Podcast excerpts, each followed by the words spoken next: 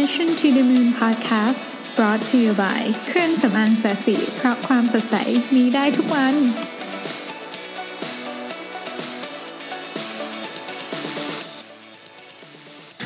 สวัสดีครับ ยินดีต้อนรับเข้าสู่ Mission to the Moon Podcast เอพิโซดที่ 61 นะครับ วันนี้เป็นวันอังคารที่ 19 มิถุนายนนะครับ ก็ก่อนอื่นเลยต้องบอกว่าขอบคุณสำหรับทุกคอมเมนต์ทุก inbox นะครับแล้วก็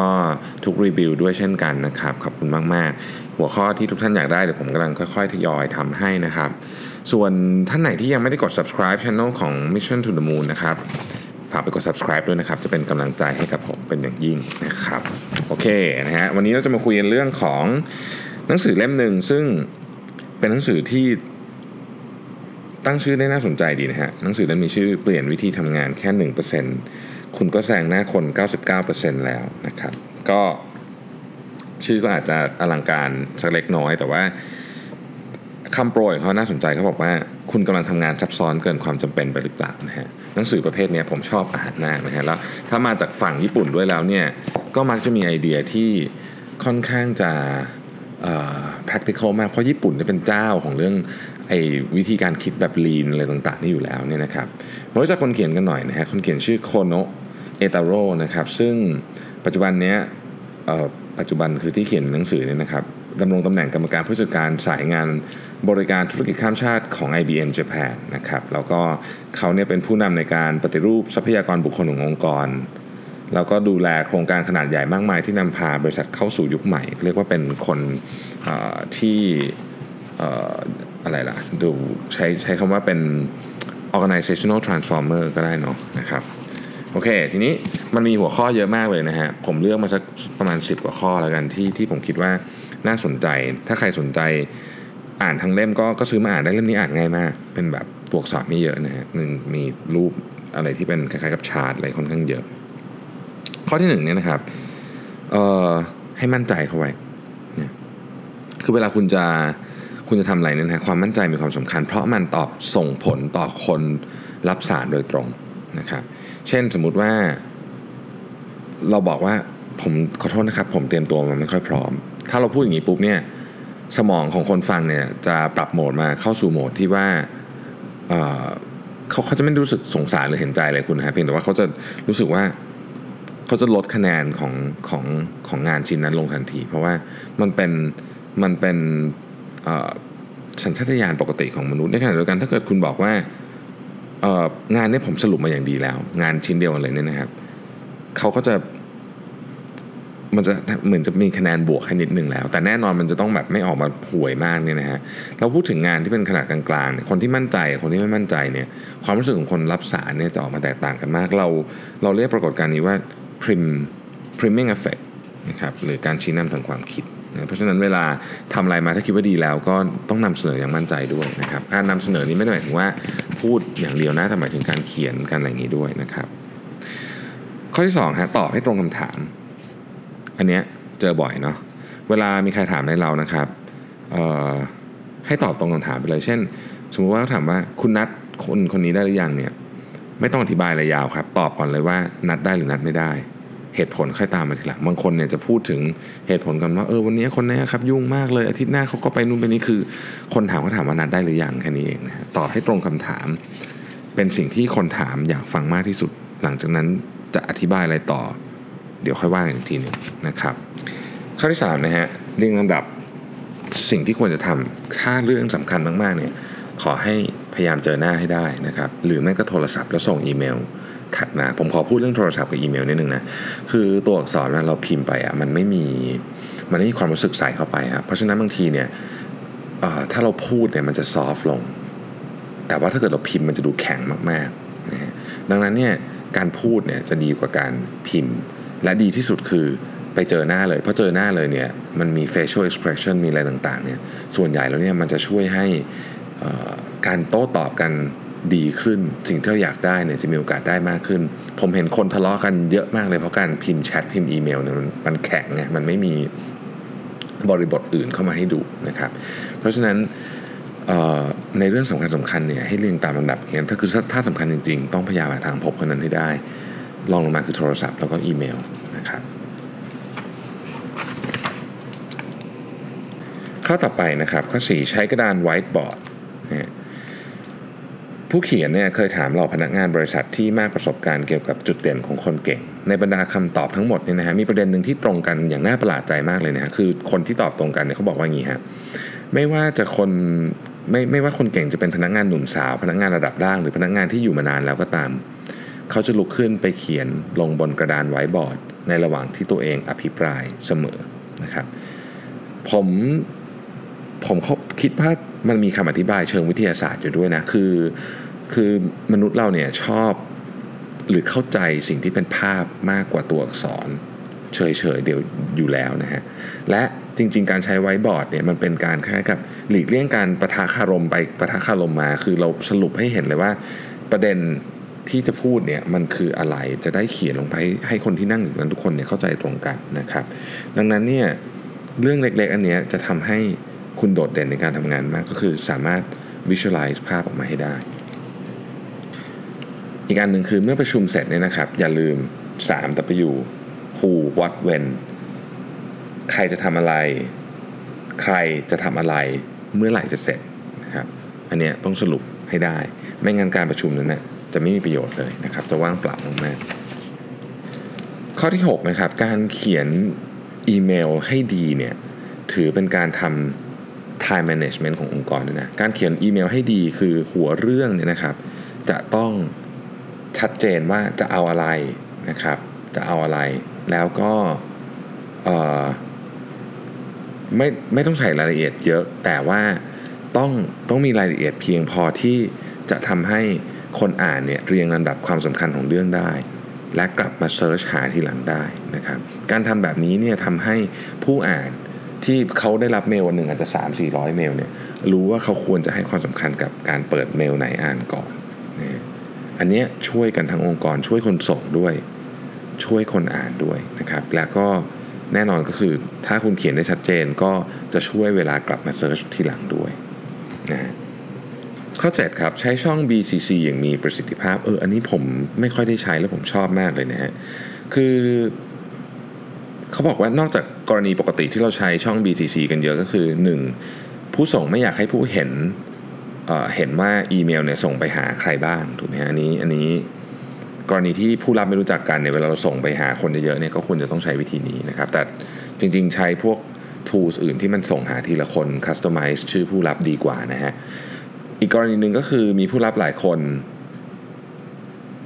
ก็ใส่ไว้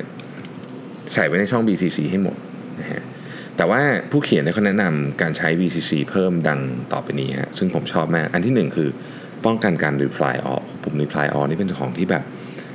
คนใช้กันเลอะเทอะมากอะผมเคยรับได้รับอีเมลหนึ่งมีมีคนอยู่ในการ reply นั้นแบบ 40 อีเมล เป็น internal อีเมลนะแบบ30คนอะ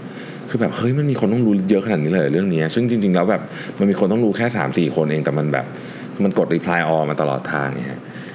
เอ่อ BCC เนี่ยเป็นการป้องกันการ reply all ได้ประมาณหนึ่งนะครับข้อ 2 คือปกปิดเจตนาที่แท้จริง เช่น เวลาที่ต้องการจะส่งอีเมลในเรื่องที่พูดลำบากอย่างการตักเตือนเนี่ยก็ใช้จะใช้ BCC แล้วก็ระบุว่าขอเสียมารยาทโดยการส่งอีเมลแบบ BCC เนื่องจากมีผู้รับจำนวนมาก ทั้งที่จริงๆแล้วเนี่ยคุณอาจจะส่งอีเมลถึงคนคนนั้นแค่คนเดียวก็ได้นะครับข้อ 3 ก็คือหลีกเลี่ยงการแสดงชื่อผู้รับ ในกรณีที่บางเคสเนี่ยการมันเป็น sensitive issue และการแสดงชื่อผู้รับอาจจะถูกนำไปใช้ประโยชน์ด้านอื่น หรือเป็นจุดบอดที่คนคาดไม่ถึงได้นะอันนี้ก็เป็นสิ่งที่น่าสนใจนะ ผมไม่เคยใช้คิดว่าจะต้องลองไปฝึกทำดูบ้างนะครับ ข้อ 7 นะครับ เขียนเนื้อความแบบเชิงรุกนะเขียนเนื้อความแบบเชิงรุกก็คือ เขียนข้อความเนี่ยให้มัน cover เรื่องทั้งหมด ที่คุณต้องการจะรู้และต้องการจะทำและต้องการจะมี action ยกตัวอย่างเคสอย่างนี้แล้วกันนะครับเออเอเขียนไปหา B นะฮะเขียนว่า สัปดาห์หน้าพอมีเวลาจะคุยเรื่องตึ๊ดๆไหมครับนะฮะนี่คือเขียนไป B ก็ตอบมาว่าได้ครับไม่มีปัญหา A เขียนกลับไปเมื่อไหร่ดีครับ B ตอบกลับมาว่า ขอเป็นช่วงต้นสัปดาห์แล้วกันครับ A เขียนกลับไปว่า งั้นขอเป็นวันอังคาร 10โมงถึง10โมงครึ่งได้ไหมครับ B เขียนกลับมาว่าขอโทษด้วยครับช่วงนั้นไม่ว่าง A เขียนกลับไปว่างั้นขอเป็นวันอังคารบ่ายสามโมงได้ไหมครับ B เขียนว่าโอเคครับวันอังคารขอเป็นบ่ายสองโมงครึ่งถึง3ามโมงนะครับ A เขียนกลับไปว่า พบกันที่ไหนดีครับ B เขียนกลับไปว่าพบกันที่ห้องรับแขกชั้น 2 โอ้โหก็จะรู้เรื่องนะฮะเสียเวลากันทั้งคู่เลย ทีเนี้ยเราสามารถเขียนโต้ตอบอีเมลเนี่ยให้มันจบในครั้งเดียวได้ ถ้าคุณ A กับคุณ B เนี่ยทั้งคู่เลือกที่จะส่งอีเมลเชิงรุกตั้งแต่แรก ลักษณะจะเป็นแบบนี้ครับ A จะเขียนว่า สัปดาห์หน้าพอจะมีเวลาจะคุยเรื่องตึ๊ดๆไหมครับ ถ้าจะให้ดีขอเวลาสัก 30 นาทีในวันอังคาร ภายในช่วงเวลา 10 โมงถึงบ่าย3โมงครึ่ง ช่วยแจ้งเวลาและสถานที่ที่สะดวกด้วยนะครับ คุณ B ก็จะตอบกลับไปว่า รับทราบครับ อย่างนั้นขอเป็นช่วงเวลาบ่าย2โมงครึ่งถึงบ่าย3โมง เชิญที่ห้องรับแขกชั้น 2 ได้เลยครับ อย่างเงี้ยลดจำนวนอีเมล ลดจำนวนหรือไม่ว่าจะเป็น วิธีการสื่อสารใดก็แล้วแต่เนี่ยให้ง่ายลดเวลาไม่ต้องปวดหัวด้วยนะครับ และทุกคนก็จะรู้สึกว่าเฮ้ยคุณเป็นคนที่ทำงานมีประสิทธิภาพ ข้อ 8 คือใช้คำสำนวนให้สอดคล้องตั้งแต่ต้นจนจบนะครับยกตัวอย่างเช่น ถ้าจะใช้วันเดือนปีก็ใช้วันเดือนปีให้สอดคล้องตั้งแต่ต้นจบ จะใช้ปีเดือนวันหรือเดือนวันปีก็ใช้ให้มันเหมือนกันนะครับ การเขียนสกุลเงิน ก็ใช้สกุลเดียวกันให้หมดการใช้คอมมาถ้าจะคอมมาก็คอมมาจะจุดก็จุดจะไม่จุดอะไรอย่างเงี้ยคือใช้ให้มันเหมือนกันเป๊ะ การจัดย่อหน้าการทำอะไรพวกนี้นะครับ ซึ่งเรื่องพวกนี้เนี่ยมันเป็นปรัชปรัชญาของญี่ปุ่นอยู่แล้วนะครับที่ที่ที่เราเคยได้ยินกันบ่อยก็คือเทพเจ้าสถิตในรายละเอียดหรือ God is in the detail เนี่ยนะฮะซึ่งการใส่ใจในเรื่องเล็กๆน้อยๆเนี่ยจะช่วยทำให้คนอื่นยอมรับในความสามารถของคุณ นะครับเคล็ดลับที่ผู้เขียนให้มาก็คือว่า ไม่ควรตรวจทานประเด็นต่างๆ พร้อมกันในครั้งเดียว เช่น สมมุติว่ามีประมาณสัก 5 หัวข้อที่ต้องการจะตรวจทานนะครับควรจะตรวจทานทีละเรื่อง รอบนี้จะตรวจทานสกุลเงิน ก็ตรวจทานสกุลเงิน รอบนี้จะตรวจทานเอ่ออะไรอะวันเดือนปีก็ตรวจทานวันเดือนปี รอบนี้จะตรวจทานชื่อก็ตรวจทานชื่ออะไรอย่างเงี้ยนะครับ ข้อ 9 คือเข้าใจขั้นตอนการพัฒนาทีมแบบ 4H นะฮะ เวลามีการเปลี่ยนแปลงสมาชิกใหม่ในทีมเนี่ยนะฮะ เนื่องจากการโยกย้ายตำแหน่ง หรือว่าการควบรวมกิจการอะก็แล้วแต่เนี่ย หรือเวลาคุณได้ดูแลลูกค้าใหม่ หรือทำงานในสภาวะแวดล้อมที่แตกต่างไปจากเดิม เราก็จะรู้สึกมีความกังวลมีความเครียดนะฮะ ถ้าเปรียบเทียบความสัมพันธ์ครั้งนี้เป็นการแต่งงานเนี่ยก็น่าจะเปรียบเทียบได้นะฮะ ซึ่งมันจะมีกรอบของ วิธีคิดซึ่งผู้เขียนเอามาใช้เขาเรียกว่า 4H เนี่ยนะฮะในการคล้ายๆกับละลายพฤติกรรม เพื่อให้สามารถทำให้ทีมเดินหน้าต่อกันไปได้อย่างดีนะครับขั้นตอนที่ 1 H ที่1เนี่ยคือฮันนีมูนเป็นช่วงดื่มน้ำพึ่งพระจันทร์นะฮะคือช่วงนี้เนี่ยไม่ว่าจะทำอะไรก็สนุกไปหมดในความแตกต่างเป็นเป็นเหมือนกับการการค้นพบอย่างไม่รู้จบมันจะรู้สึกว่าเฮ้ยคนนี้มีความน่าทึ่งเนี่ย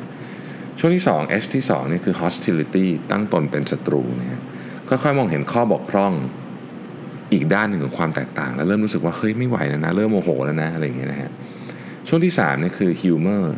การสร้างอารมณ์ขันพยายามทำความเข้าใจนะฮะถึงความแตกต่างทั้งหมด แล้วเปลี่ยนมันเป็นเสียงหัวเราะซะนะฮะมันเป็นเรื่องที่ช่วยไม่ได้นะคนเรามันต้องแตกต่างกันนะครับข้อที่ 4 คือ home ทำบ้านให้อบอุ่น เมื่อปรีประนอมกันแล้ว ความแตกต่างกลายเป็นเรื่องธรรมดาและยอมรับได้ เราจะเข้าใจว่าเรื่องนั้นช่างมันเถอะนะฮะถ้าทุกคนในทีมเนี่ยเข้าใจเรื่อง 4H เนี่ยทุกคนก็จะเข้าใจว่าเฮ้ยมันเป็นเพียงขั้นตอนหนึ่งในการพัฒนาทีมนะโดยไม่ต้องเก็บมาเป็นอารมณ์ เข้าใจความแตกต่างของสมาชิกแต่ละคนนะครับ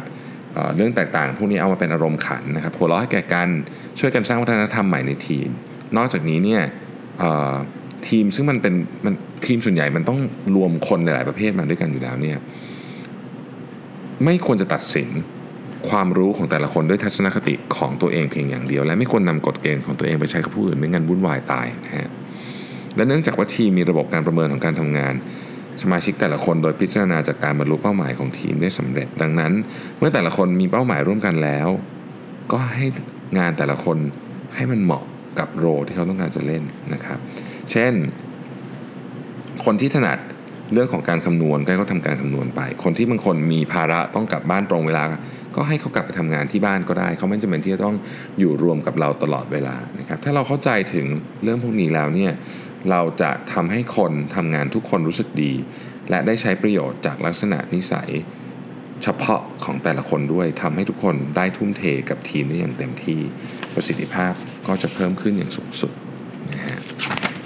ข้อที่ 10 นะครับ เอ่ยคำชมหรือขอบคุณต้องบอกเหตุผลด้วยเสมอนะ อย่าเอ่ยลอยๆรือถ้าเอ่ยลอยๆ ก็อย่าทำบ่อยนะครับเหตุผลเพราะว่าการเอ่ยคำชมลอยๆเนี่ยคนที่ได้รับคำชมบางทีก็จะรู้สึกว่า เอ๊ะชมจริง ๆ หรือเปล่าหรือมันเป็นเพียงแค่คำเยินยอ เพราะคำเยินยอไม่มีประโยชน์อะไรเลยนะครับ หรือคำขอบคุณสั้น ๆ เนี่ยก็บางทีคนคนรับก็ไม่รู้ว่าขอบคุณเรื่องอะไร เช่นบอกว่าขอบคุณนะ เก่งจังเลยอย่างเงี้ย สรุปขอบคุณเรื่องอะไรนะฮะเพราะฉะนั้นเวลาจะชมหรือขอบคุณคนอื่นเนี่ยจะให้ดีควรจะถ่ายทอดออกมาเป็นคำพูดที่เป็นรูปธรรมให้มากที่สุด เช่น ต้องขอบคุณคุณมากเลยนะครับ สิ่งที่คุณพูดในวันนั้นเนี่ยช่วยให้ผมเนี่ยสามารถบริหารโปรเจกต์นี้ได้อย่างต่อไปได้อย่างราบรื่นนะฮะหรือขอบคุณนะครับที่ทำเดทไลน์ให้เร็วขึ้นได้หนึ่งสัปดาห์ทำให้ยอดขายเราทะลุเป้า อะไรก็ว่ากันไปพวกนี้นี่นะฮะมันจะชัดเจนล้วก็มีน้ำหนักมากขึ้น ข้อ 11 ครับ ท้าทายกฎระเบียบบ้างก็ได้นะฮะอันนี้ผมพูดในฐานะของคนที่เป็นคนเซ็นประกาศเรื่องระเบียบเองทุกอันเนี่ยนะฮะเออบางทีเราในฐานะคนที่เป็นผู้บริหารหรือคนที่เรียกว่าเป็นคนออกกฎนี่นะครับ ก็ทำอะไรผิดไปเยอะเหมือนกันนะผิดในที่นี้หมายถึงว่า ตอนที่เราออกกฎอะเราอาจจะมีข้อมูลไม่พอหนึ่งหรือกฎนั้นนะมัน work ในตอนที่เราออกแต่มันไม่ work เมื่อเวลาผ่านไปเมื่อสถานการณ์เปลี่ยนไป บางทีเรายอมรับเลยครับว่าเราไม่ได้กลับไป revise มัน ซึ่งมันไม่ใช่ความผิดของใครเลย นอกจากความผิดของคนออกเองนี่แหละนะฮะแต่มันจะดีมากเลยถ้า ถ้าคนในทีมคนในบริษัทเนี่ยพูดขึ้นมา ว่าเฮ้ยกฎนี้มันไม่ workพูดได้นะครับ ผมเชื่อว่าผู้บริหารส่วนใหญ่ เกือบทุกคนแหละ ยินดีที่จะรับฟังนะฮะผมได้คุยกับผู้บริหารรวมถึงตัวผมเองเลยผมบอกเลยว่าเฮ้ย กฎบางอย่างที่เรามีอยู่ที่เราออกกันเองนี่นะผ่านผ่านไปมันมันไม่เวิร์กว่ะมันต้องแก้นะฮะซึ่งถ้าเราเห็นเองเรารู้สึกได้เราก็แก้บางทีมันมันตกหล่นไปนะครับมีคนมาพูดเราก็ยินดีจะแก้ให้และขอบคุณคนที่มาพูดมาก ดังนั้นคุณอยากเห็นอะไรเปลี่ยน คุณรู้สึกว่ากฎนี้มันไม่ work เนี่ยนะฮะท้าทายได้เลยนะครับเพราะบางทีเนี่ยมันเป็นกฎมันเป็นเพียงสิ่งที่ทำตามๆกันมา หรือว่ามันเป็นของที่ล้าสมัยไปแล้วก็มีเยอะนะฮะอันนี้พูดในฐานะคนที่เซ็นระเบียบของตัวเองของบริษัทตัวเองเองเนี่ยก็ยังรู้สึกว่าเฮ้ยบางทีเนี่ยไอ้ของที่เราเซ็นเซ็นไปอะหลายครั้งผ่านไปสัก 6 เดือนปีหนึ่งมันมันไม่เวิร์กแล้วก็มีนะฮะ12ครับทำเรื่องง่ายๆให้ติดเป็นนิสัยนะครับ แล้วก็ เรื่องง่ายๆให้ติดเป็นนิสัยเนี่ยมันจะต้องเป็นเรื่องที่ง่ายจริงที่คุณรู้สึกว่ามันไม่ได้กินแรงคุณเลยนะฮะแต่มันช่วยพัฒนาชีวิตคุณ เช่น ถ้าคุณอยากจะมีความรู้ในเรื่องงานมากขึ้นในเรื่องอความรู้รอบตัวมากขึ้นนะครับในขณะเดียวกันเนี่ยพัฒนาภาษาอังกฤษไปด้วย จริงๆ คุณมีทางเลือกเยอะมากเลยนะครับที่ที่ทำได้ง่ายมาก แล้วก็แทบจะไม่กินแรงคุณเลย เช่น ฟังเทสวันละตอน เทสมันก็ประมาณ 10 กว่านาที ฟังวันละตอนก็ไม่ได้เหนื่อยอะไรนะครับ หรือบอกว่าเอออ่านอาร์ติเคิลภาษาอังกฤษ จากเว็บที่อยู่ใน Facebook นี่แหละนะครับ Huffington Post Entrepreneur นะครับมันนี่อะไรก็ได้นะฮะมันมีเยอะแยะนะครับ กดเข้าไปอ่านได้เลยเนี่ยนะฮะอ่านวันละ 2 อัน เช้าอ่านเย็นอ่านแป๊บเดียวเองมันโหฟึบเดียวจบแล้วนะฮะเร็วมาก เพราะฉะนั้นทำให้เป็นนิสัยครับง่าย ๆ แล้วก็คุณก็จะได้ในสิ่งที่คุณอยากได้ก็คือ ได้ภาษาอังกฤษด้วย ได้ความรู้รอบตัวด้วยนะครับ ข้อ 13 นะฮะ แยกปัญหาเนี่ยเป็นสิ่งที่ต้องแก้ไขกับเรื่องที่น่าวิตกให้ได้นะฮะ ปัญหามี 2 แบบ สิ่งที่ต้องแก้ไขเนี่ยคือสิ่งที่เกิดขึ้นแล้ว และวิธีการรับมือสิ่งที่เกิดขึ้นแล้วมีเพียงวิธีเดียวเท่านั้นคือ แก้ปัญหาอย่างสุดความสามารถ โดยวิเคราะห์ปัญหาและมุ่งมั่นไปที่การแก้ปัญหานั้น นะส่วนเรื่องที่น่าวิตกเนี่ยเป็นเป็นเรื่องที่อาจจะเกิดขึ้นในอนาคตนะฮะเนื่องจากมันเป็นสิ่งที่ยังไม่เกิดขึ้นหลังจากผ่านการวิเคราะห์แล้วเนี่ยเราก็มีวิธีการรับมือหลักๆ อยู่ด้วยกัน 4 ทางนะฮะอันที่ 1 คือปล่อยวาง อันที่ 2 คือหลีกเลี่ยง อันที่ 3 คือถ่ายโอน และอันที่ 4 คือลดทอดนะฮะเมื่อวิเคราะห์ถึงผลกระทบที่ตามมาแล้วเนี่ยในกรณีที่ไม่มีผลกระทบมากนักให้คุณปล่อยวางเรื่องหน้าวิตกนซะนะฮะ แต่ถ้ามีโอกาสที่ได้รับผลกระทบเนี่ยคุณควรใช้วิธีการหลีกเลี่ยงหรือถ่ายโอน ให้คนอื่นรับผิดชอบแทน พูดแบบนี้ไม่ได้หมายความว่าเป็นการโยนงานให้คนอื่นนะครับแต่หมายความว่าให้ทำประกันภัยซะจ้างผู้รับเหมาซะหรืออะไรแบบนี้นะฮะแล้วก็อันสุดท้ายคือลดทอนโอกาสที่จะเกิดปัญหาหรือผลกระทบที่จะตามมา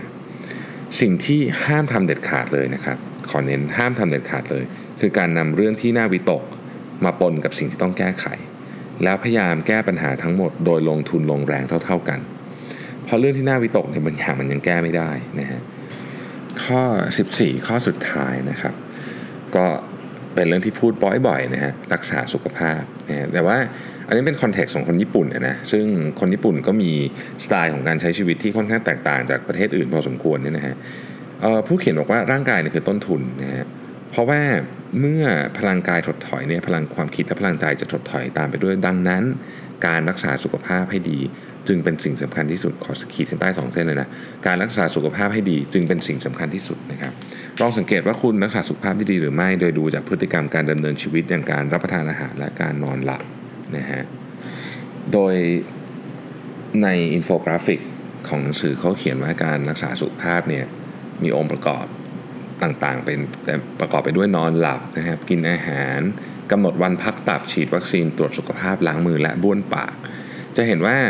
มันเป็นคอนเท็กซ์ที่แบบญี่ปุ่นมากนะเพราะผมอ่านจบแล้วผมต้องถึงกับยิ้มเลย เพราะว่า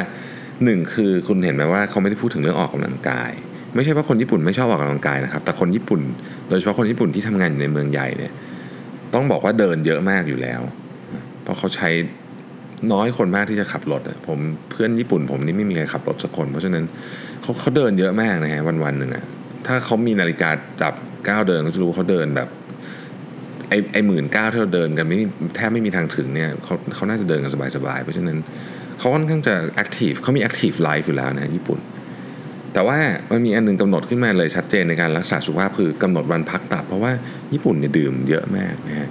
แล้วก็เป็นเหมือนกับธรรมเนียมของคนทำงานนะว่าต้องออกไปดื่มเหล้าหลังจากเลิกงาน เดี๋ยวนี้ดีขึ้นเยอะแล้วนะ แต่ว่าแต่ว่าก็ยังมีอยู่เยอะมากนะครับ แล้วคนญี่ปุ่นถ้าใครเคยทำงานคนญี่ปุ่นจะรู้ว่า ญี่ปุ่นนี้แบบดื่มโหด แล้วเราก็ตื่นเช้าด้วย คือลากกันแบบเต็มที่เลยนะฮะ แต่วันรุ่งขึ้น8ปดโมงก็ไปประชุมแล้วเพราะฉะนั้นคนญี่ปุ่นเลยต้องต้องพูดถึงเรื่องนี้ว่าต้องกำหนดวันพักตับด้วยนะครับอะไรอย่างเงี้ยเป็นต้นนะฮะซึ่งซึ่งมันก็เป็น context ที่ญี่ปุ่นมากก็ก็ ก็น่ารักดีนะครับ แต่แต่อย่างไรก็แล้วแต่เนี่ยเราก็ควรรักษาสุขภาพในเวอร์ชันของเรา ซึ่งแน่นอนว่าอาหารการพักผ่อนและการออกกำลังกายเนี่ยเป็นสิ่งที่สำคัญที่สุดนะครับในการดูแลสุขภาพ แล้วขอย้ำอีกครั้งหนึ่งว่าสุขภาพไม่ดีนะครับ พลังงานก็ไม่ดี ความคิดพลังใจก็จะถดถอยตามไปด้วยโอเคนะครับเพราะงั้นนี่ก็เป็น 14 ข้อจากหนังสือเล่มนี้ซึ่งจริง ๆ แล้วมีเยอะมากนะครับ น่าจะเป็น 3-40 ข้อ ก็เป็นหนังสือที่อ่านเร็วมากนะครับเล่มนี้ก็ลองลองไป ถ้าใครสนใจก็ลองไปซื้อมาอ่านได้นะฮะเขาบอกว่าเป็นหนังสือธุรกิจที่ขายดีที่สุดของญี่ปุ่นด้วยโอเค วันนี้ต้องลาไปก่อนนะครับ แล้วเดี๋ยวพรุ่งนี้เราพบกันใหม่กับ Mission to the Moon Podcast ขอบคุณทุกท่านที่ติดตามครับ สวัสดีครับ